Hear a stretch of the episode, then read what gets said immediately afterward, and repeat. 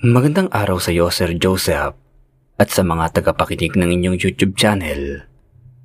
Tawagin niyo na lamang po ako sa pangalang Connie. Tatlumpong taong gulang at gusto ko pong ikwento sa inyo ang aking personal na karanasan. Gayon din ang aking anak sa isang ekstrangherong nakainkwentro ko nang masiraan ako ng sasakyan pakyat sa Sigsag Road sa pagitan ng Atimonan Pagbilao at Padre Burgos sa lalawigan ng Quezon. Halos dalawang taon na rin akong hiwalay sa aking asawa. Irresponsableng lalaki ang napangasawa ko at takot siya sa mabigat na responsibilidad at mabilis na bumitaw sa kaunting problema. Ako na mismo ang nakipaghiwalay sa kanya dahil nararamdaman ko na walang magagandang patutunguhan ng aming relasyon kaya kahit mahirap ay kinuha ko ang aking anak at tamuhay kaming mag-isa. Pagkatapos ng ilang linggo, nagbabiyaya ako kasama ko ang aking anak na babae sa aking kotse. Nagmamadali ako't eksaktong dumaan kami sa tinatawag na bitukang manok o zigzag road noong sumapit ang gabi. Sa hindi malaman na kadahilanan ay biglang tumigil ang aking sasakyan. Hindi na gumana ang makina nang kuhain ko ang aking cellphone ay napansin ko na walang signal. Na-stranded kami sa midakong taas sa tabi ng kalsada kung saan may liblib na kakahuyan. Hindi ako marunong mag-ayos ng makina ng sasakyan at talagang lumalalim na noon ng gabi at walang malapit na gasoline station. Wala rin noong dumadaang mga sasakyan. Malinaw na sa akin na kailangan naming maglaan ng buong magdamag sa loob ng kotse at doon na rin matulog. Ipinapanalangin ko na sana'y may dumaang motorista o sinumang driver na magkusang loob na pasakayin kami. Lumalamig na noon ng gabi at talagang dumidilim sa bahaging kinaroroonan namin. Naririnig ko na ang hangin na dumadampi sa mga punong kahoy, lagaslas ng tubig sa ilang dako ng kakahuyan, gayon din ang pagaspas ng mga uwak sa paligid. Natutulog ang aking anak sa passenger seat habang nakasuot ng seatbelt. Ipinikit ko ang aking mga mata nang makaramdam na ako ng antok nang bigla akong makarinig ng mga kaluskos at kakaibang mga ingay. Hindi ko maintindihan ang boses. Animoy bumubulong ng pabilis ng pabilis na nabubulol pa.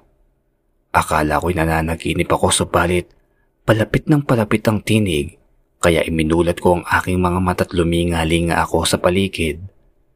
Nagimbal ako nang makakita ko ng isang malakit maitim na lalaki. Nagpupumilit siyang pumasok sa loob ng kotse. Nagpapatuloy siya sa pagbulong. Palakas ng palakas at tila minumura niya na ako.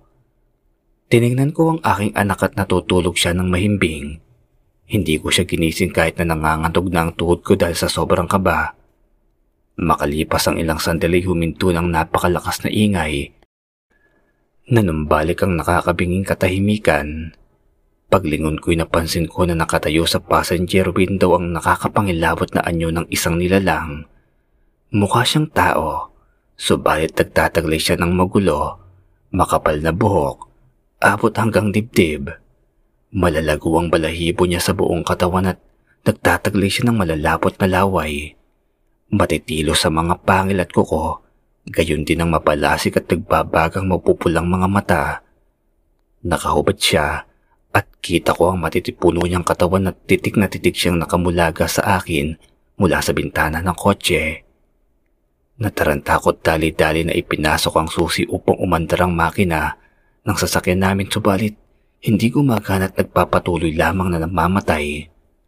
Sa labas ng sasakyan, ay patuloy na ipinapakita sa akin ng lalaki ang kanyang mahabang kuko habang sumasambit ng kakaibang salita at paulit-ulit siyang pumupulong na tila ba nasisiraan ng ulo. Habang sumasambit siya ng mga salita pinipilit niyang basagin ng salamin gamit ang kanyang sikot mga bisig. Pinipilit ko na pandarin ng sasakyan hanggang sa lumigit ang mga luha sa aking mga mata Desperada na akong makatakas at makalayo sa naturang lalaki. Makalipas ang ilang sandali nabasag niya ang salamin ng front door at kamuntik niya na akong mahagip. Mabuti na lang at umatras ako. Binuksan ko ang compartment at kinuha ko ang baril. Ikinasakot pinaputukan siya hanggang sa tuluyan siyang umiwas at lumayo sa basag na salamin. Humihingal ako't nagulat sa nangyari. Lumilingalinga ako sa passenger seat hanggang sa nakarinig ako ng malalakas na crash at napansin ko na nagkapira-piraso na ang bubog ng rear windscreen kung saan nakapasok siya at nagkalat ang bubog sa aking natutulog na anak na babae. Nagsisigaw ako hanggang sa bigla na lang niyang kinagat sa leeg ang aking anak. Hindi na ako nagdalawang isip at pinaputukan ko siya ng baril. Ustong tumama iyon sa kanyang dibdib, kaya mabilis siyang bumalik at sumuot sa basag na rear windshield o windscreen. Tumakbo siya palabas ng sasakyan. Hindi ko magawang i-check ang aking anak. Pinilit ko na paandarin ang makina ng sasakyan hanggang sa may naganap na milagro. Biglang gumana at umandar ang makina. Lumakas ang ugong at dali-dali kong pinaharurot ang sasakyan. Hindi na ako lumingon at hindi ko na rin inalam kung buhay pa o hindi ang naturang lalaki na umatake sa amin. Hindi ko malaman kung saan ako pupunta hanggang sa mapansin ko sa front mirror na nagkukumbulsyon ng aking anak at tinutubuan siya ng maliliit na pangil sa kanyang bibig. Umakit ng matinding kilabot sa aking buong katawan. Nang mapansin ko na nakalabas na kami sa bitukang manok at nasa mismong highway na kami kung saan may gasoline station, ay saka ko pinahintuang sasakyan. Napansin ko na namumutla ang aking anak. Tumigil ang kanyang pagkukumbulsyon at idinilat niya ang kanyang mga mata, kaya lalo na akong natakot mula sa aking pwesto. Nanlilisik ang kanyang mga mata habang bumubula ang bibig at humahaba ang matutulis na mga pangil. Nagbabago ang kanyang anyo at hindi na siya ang aking anak. Hindi ko tinanggal ang seatbelt niya at nagpatuloy ako sa pagmamaneho hanggang sa makakita ko ng simbahan. Huminto ako sa tabi ng kalsada at kinuha ko ang aking anak na mukhang unconscious na. Binuhat ko siya patungo sa loob ng simbahan at nagsisigaw ako ng tulong. May matandang pari na may kasamang isang sakristan ang sumalubong sa amin sa may pinto. Tinanong nila kung anong nangyari at binanggit ko sa kanila ang lalaking nakainkwentro namin sa may Sigsag Road. Pinagmasdan niyang mabuti ang aking anak at dinala namin sa may altar. Habang pinapanood ko ang aking anak ay hindi ko mapigilang mapaiyak at manginig sa sobrang takot. Kumuha ng rosaryo ang pari gayon din ng maliit na kahoy na krus at ilinikit niya sa noon ng aking anak. Pagkatapos ay sumambit siya ng mga Latin na dasal. Pinakiusapan kami ng pare na manatili muna doon sa buong gabi. Inihiga namin sa kama ang aking anak habang hawak niya ang rosaryo. Binindensyon na siya ng pare gamit ang benditadong tubig at magdamag akong nakahawak sa kanyang mga kamay habang nagbabasa ako ng dasal mula sa Biblia. Hinugasan namin ang kanyang leeg gamit ang benditadong tubig at malinis na tuwalya bago nilapatan ng gamot. Nabanggit sa akin ng pare na maaaring nakagat ng aswang ang aking anak at nahawahan niya ito ng pagiging aswang niya. Kinakailangan ko na munang umalis at bumalik na lamang pagkatapos ng isang linggo. Magiging panganib kung mananatili ako sa tabi ng aking anak at malaki ang chance na pati ako ay mahawaan niya sa pagiging aswang. May kinakapatid na albularyo ang kanyang sakristan at kinakailangan nilang magsanib puwersa upang maalis ang pagkaaswang ng aking anak. Kaya naman, sinunod ko lahat ng kanyang mga sinabi sa akin. Naghintay ako na matapos ang isang linggo at bumalik ako sa simbahan. Nakita ko na bumalik na sa normal ang aking anak na babae may nakasuot sa kanyang kwintas na krus at binilinan ako ng pari na huwag tatanggalin ang kwintas sa leeg ng anak ko dahil iyon daw ang magiging proteksyon niya sa laban ng mga masasamang elemento. Pauwi na sana kami ng aking anak nang bigla akong masabat ng isang matandang lalaki sa labas ng simbahan. Nagpakilala siya bilang Mang Tonyo na tubong atimonan Quezon isa siyang albularyo at nabanggit nga sa kanya ng kinakapatid niyang sakristan na may tinalang batang babae sa simbahan upang gamutin dahil sa nahawahan daw ito ng pagiging aswang. Isiniwalat ko sa kanya ang buong pangyayari kaya naman nagkaroon siya ng interes na sumama sa amin sa Mystic Road at makisabay pag-uwi niya sa Atimonan. Malaki rin ang pasasalamat ko sa kanyang pagliligtas sa buhay ng aking anak kaya naman bukas palad akong pinasakay siya doon sa aming kotse. Habang nagbabiyahe kami nabanggit niya sa akin na ang pinagmulan ng mga yanggaw. Ayon daw sa kwentong bayan sa isla ng Panay, ang bagong yanggaw, ang pinakamatapang at agresibong aswang. Sila ang nanunugot sa mga tao dahil sabik silang kumain ng karne ng tao. Ang yanggaw ay paraan ng mga aswang na hawa ng isang tao sa pagiging aswang nila. Kadalasan ay sa pamamagitan ng laway, kagat, o maging sa pagkain na inaalok nila sa mga tao.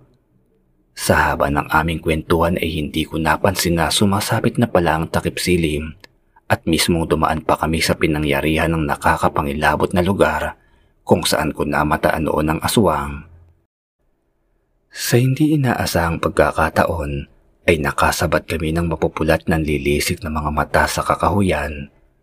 Pabilis ng pabilis sa mga yapak hanggang sa lumitaw sa harapan ng kotse ang marungis na maitim na matangkad na lalaki.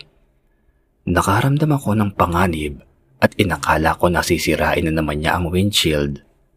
Mukhang mauulit na naman yata ang nakaraan. Bala ko na sana siyang sagasaan subalit umikot siya sa tigkabilang bintana. Nagsisigaw siya sa may labas at pinipilit naman niyang basagin ng side rear glass. Nakahanda naman si Mantonio sa anumang gagawing pagsalakay ng naturang aswang. Hindi ko alam kung nagkataon o umaayon sa panahon dahil wala na namang sasakyang dumaraan ng ganoong oras habang dumidilim ang paligid.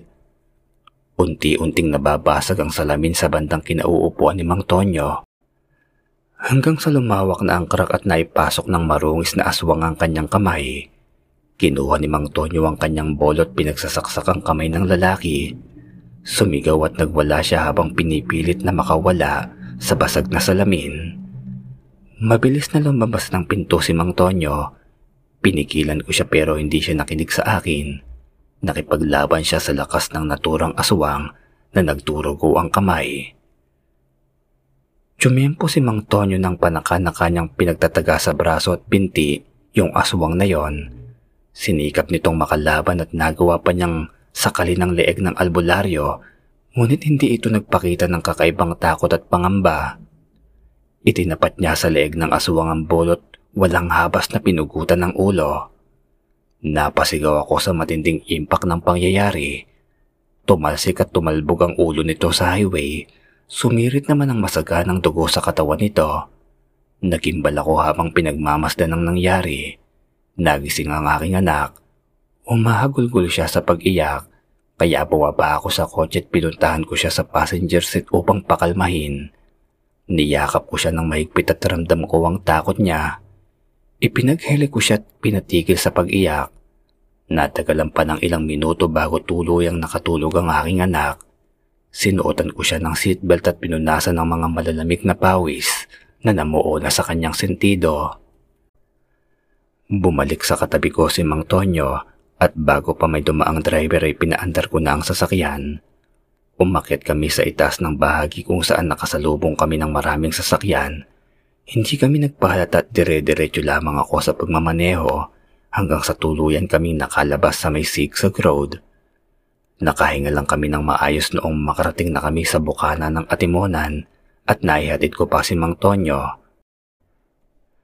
Nagpasalamat ako sa kabutihan niya, gayon din sa anak ko bago kami bumalik sa Plaridel. Hindi naging madali sa akin pati na rin sa anak ko ang trauma at trahedya na sinabit namin sa may zigzag road. May mga pagkakataon na napapansin ng aking anak ang nangyari kaya naman ipinaterapi ko siya matagal ang naging session hanggang sa makarecover siya. Medyo mahirap din ang maging isang single mother. Pinagsabay ko ang pagtatrabaho at pag-aalaga sa aking anak hanggang sa makakilala ko na makakatuwang ko sa buhay. Nakilala ko sa lungsod si Emmanuel na isang empleyado sa bangko sa Lucena. Nagsagawa ng date ang aking kaibigan sa pagitan ng kanyang kapinsanan. Sa unay hindi ako komportable na makipag-date at hindi ko kaagad binuksan na muli ang puso ko para umibig na naman pero hindi nagtagal ay na-appreciate ko na rin ang pinagpapahalagahan ng lahat ng kanyang pagpupursige sa panliligaw niya sa akin. Aware siya at suportado niya ako sa pag-aalaga ng aking anak at naging malawak ang pangunawa niya sa pagiging single parent ko.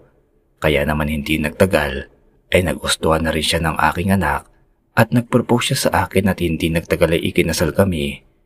Naging buo na rin sa wakas ang aking pamilya at itinuring na rin siyang parang tunay na ama ng aking anak. Sa ngayon ay nasa elementarya na ang aking anak, hindi ako kumuha ng katulong. Pinagsumikapan naming ihatid at sunduin sa paaralan ng aming anak at sinusulit namin ang weekends para makapag-banding kami bilang isang masayang kumplentong pamilya. Dumadaan pa rin ako sa may zigzag road, subalit hindi na ako nagpapaabot ng gabi dahil na rin sa takot na baka makasabat na naman ako ng aswang sa highway. Sinisikap ko na bumiyahe na kasama ang aking asawa dahil ayoko magbiyahe na mag-isa. Mas ligtas ako kung may nakakasama ko na pwede kong mahingaan ng tulong kung dumating man ang matinding panganib at aksidente. Hanggang dito na lamang po ang aking kwento, Sir Joseph lubos na gumagalang. Connie